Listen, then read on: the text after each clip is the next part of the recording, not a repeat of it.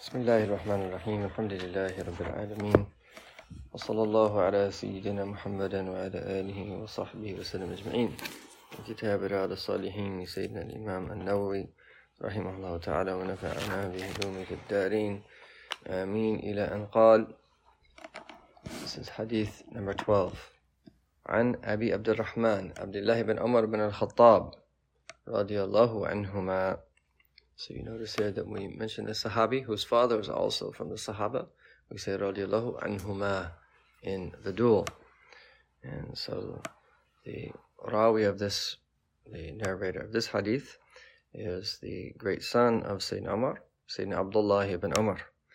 And they mention about him that he was born um, one year before the Prophet, before the Bi'tha, before the Prophet that uh, was sent as a prophet and messenger. And he became Muslim with his father in Mecca when he was very young. And he migrated with his father. And he was unable to fight in the Battle of Badr because he was too young. And he was even in the Battle of Uhud, is that he was too young. He was only 14 years old, and the Prophet ﷺ returned him.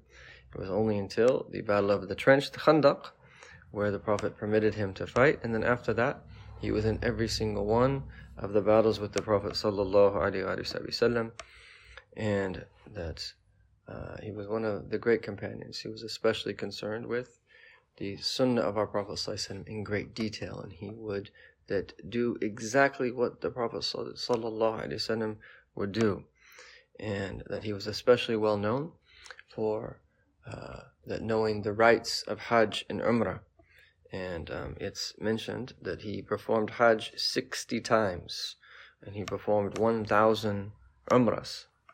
And they say he spent uh, 60 years uh, giving fatwa amongst the companions of the Prophet. And he's also from one of those who narrate a lot of hadith, the Muqthirin min Riwayah. He narrates 1,630 hadith of our Prophet. And the amazing thing is, is that if you look at the lifespans of those who narrate a lot of hadith, is that they lived a long time after the Prophet which enabled them to continue to transmit their knowledge to the companions and then to the generation after the companions, which is the tabi'een. So Sayyidina Abdullah ibn Amr is one of the, the great Sahaba of Rasulullah. And that uh, one of the, there's difference of opinion about what is the golden chain of transmission. But in the Muwatta of Imam Malik, is that you'll see this chain very often. Is that that Malik and Nafi and that Ibn Umar. And according to some of the scholars of Hadith, this is the golden chain. And it's all throughout the Muwatta Imam Malik, this blessed chain. And you know that what you're about to hear is authentic when you hear those blessed names uh, in the narration. So he narrates this hadith and he says that سمعت رسول الله صلى الله عليه وسلم that I heard the Messenger of Allah say and this is the hadith of tawassul bil a'mal, of asking Allah ta'ala that to that uh, grant you something by virtue of something that you've done.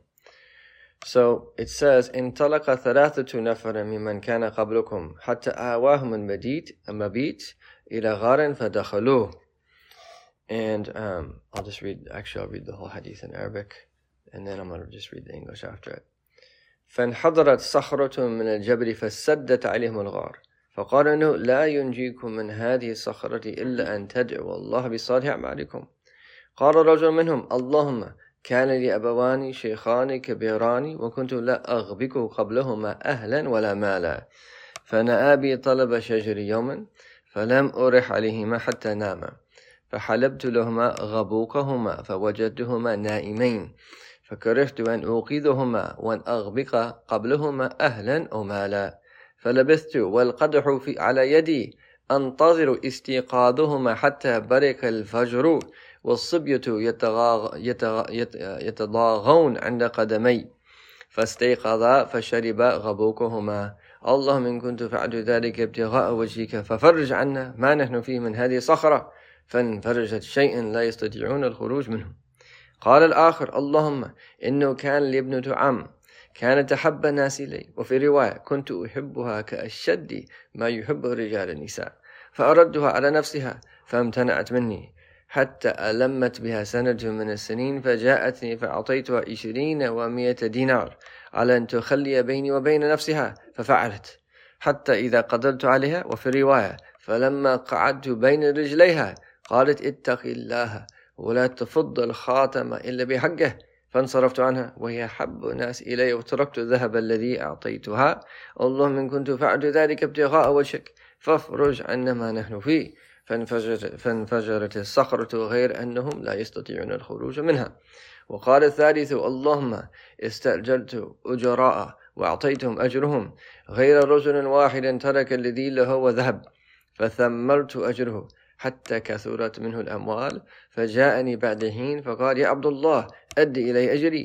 فقلت كل ما ترى من أجرك من الإبل والبقر والغنم والرقيق. فقال يا عبد الله لا تسته لا تستهزئ بي فقلت لا أستهزئ بك.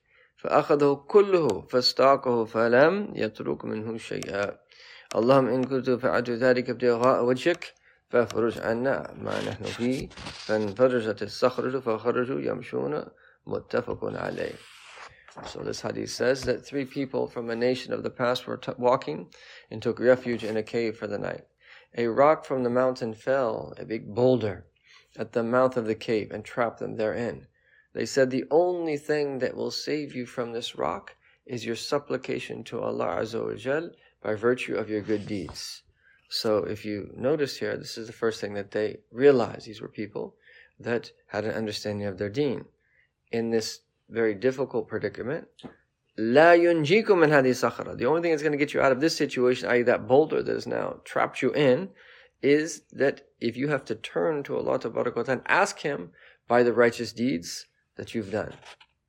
And if you think about the context of the hadith, the Prophet is praising this, i.e., because this is in the chapter of sincerity.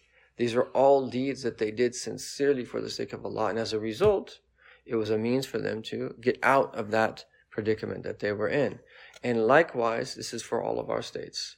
If we're ever in a very difficult situation, this is a time where that we can ask Allah to by things that we've done that we hope that we were sincere in them. And it will be a means to get us out of that particular situation.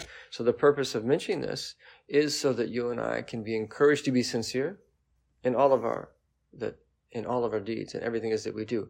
Not so that we can use it when that we're in need, but if we ever are in need, then this is something that is clearly permissible. Tawassul bil a'mal, there is that not really any ikhtilaf and difference of opinion amongst amongst the scholars. Uh, is that even when some people that uh, uh, speak about other types of tawassul, tawassul bil a'mal is something that is clearly acceptable, and then the that's another discussion of getting into other types of tawassul. So this is an encouragement to be sincere, but then to also, if someone's in that type of situation, to also do the same. So the hadith goes on to say, one of them said, O oh Allah, I had extremely old parents, and it was my habit that I never gave milk to my family and others, family members, before giving it to them. One day I went far off in search of grazing pastures, and I returned late in the evening. I found that my parents had already fallen asleep. I milked their drink, hmm, as was my habit. So he basically that uh, that milked the animals that he took the uh, the uh, the milk from, and that he brought it to them.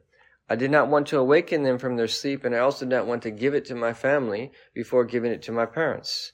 I remained standing with the bowl in my hands, waiting for them to wake up. When dawn broke, the children were crying at my feet out of hunger, but I waited until they both awoke and drank the milk. O Allah, if I did this for your pleasure, then rescue us from this cave by removing this rock. It opened slightly, but they were unable to get out. So just imagine that, that he refused to drink the milk or let his crying children who were in need of the milk drink before him. So he spent the entire night holding the milk the bowl of milk and making sure that his parents that drank first.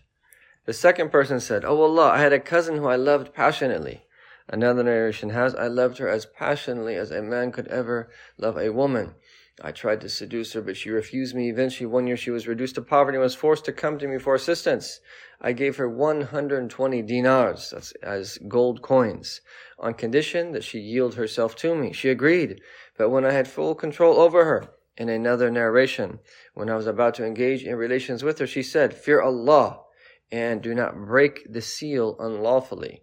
So I turned away from her despite the fact that I loved her so passionately and I also left the gold which I had given her.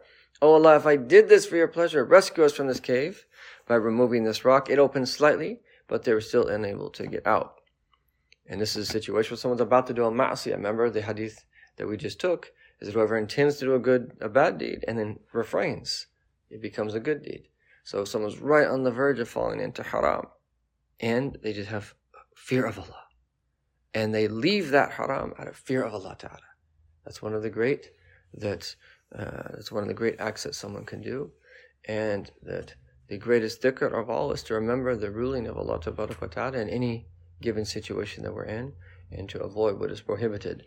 And then the third person said, Oh Allah, I hired some laborers and paid them their wages, except for one man who left without taking what was due to him. I investigated his wage and it increased greatly in value. He came to me after some time and said, O servant of Allah, pay me my wage. I said, all these camels, cows, sheep, and slaves that you see are part of your wage. He said, O servant of Allah, do not make fun of me. I replied, I am not making fun of you. He then took them all and led them away without leaving behind anything. In other words, he hired someone, two people he paid, one person that thammartuh, yani he, that, uh, uh, invested his money for him and made more money off of that wage and then gave him all of the proceeds. O Allah, if I did this for your pleasure, rescue us from this cave by removing this rock. The rock moved away completely and they were able to walk free. And this is again uh, the characteristic of these individuals that stands out is that they were all those acts that they did were sincerely for the sake of Allah Ta'ala. May we be sincere in everything it is that we do and to be good to our parents, avoid all haram, ya rahman and to that take care of people, to do things that are in the service of people that pleases our Lord subhanahu wa ta'ala. The next chapter will be on repentance. وصلى الله على سيدنا محمد وعلى آله وصحبه وسلم والحمد لله رب العالمين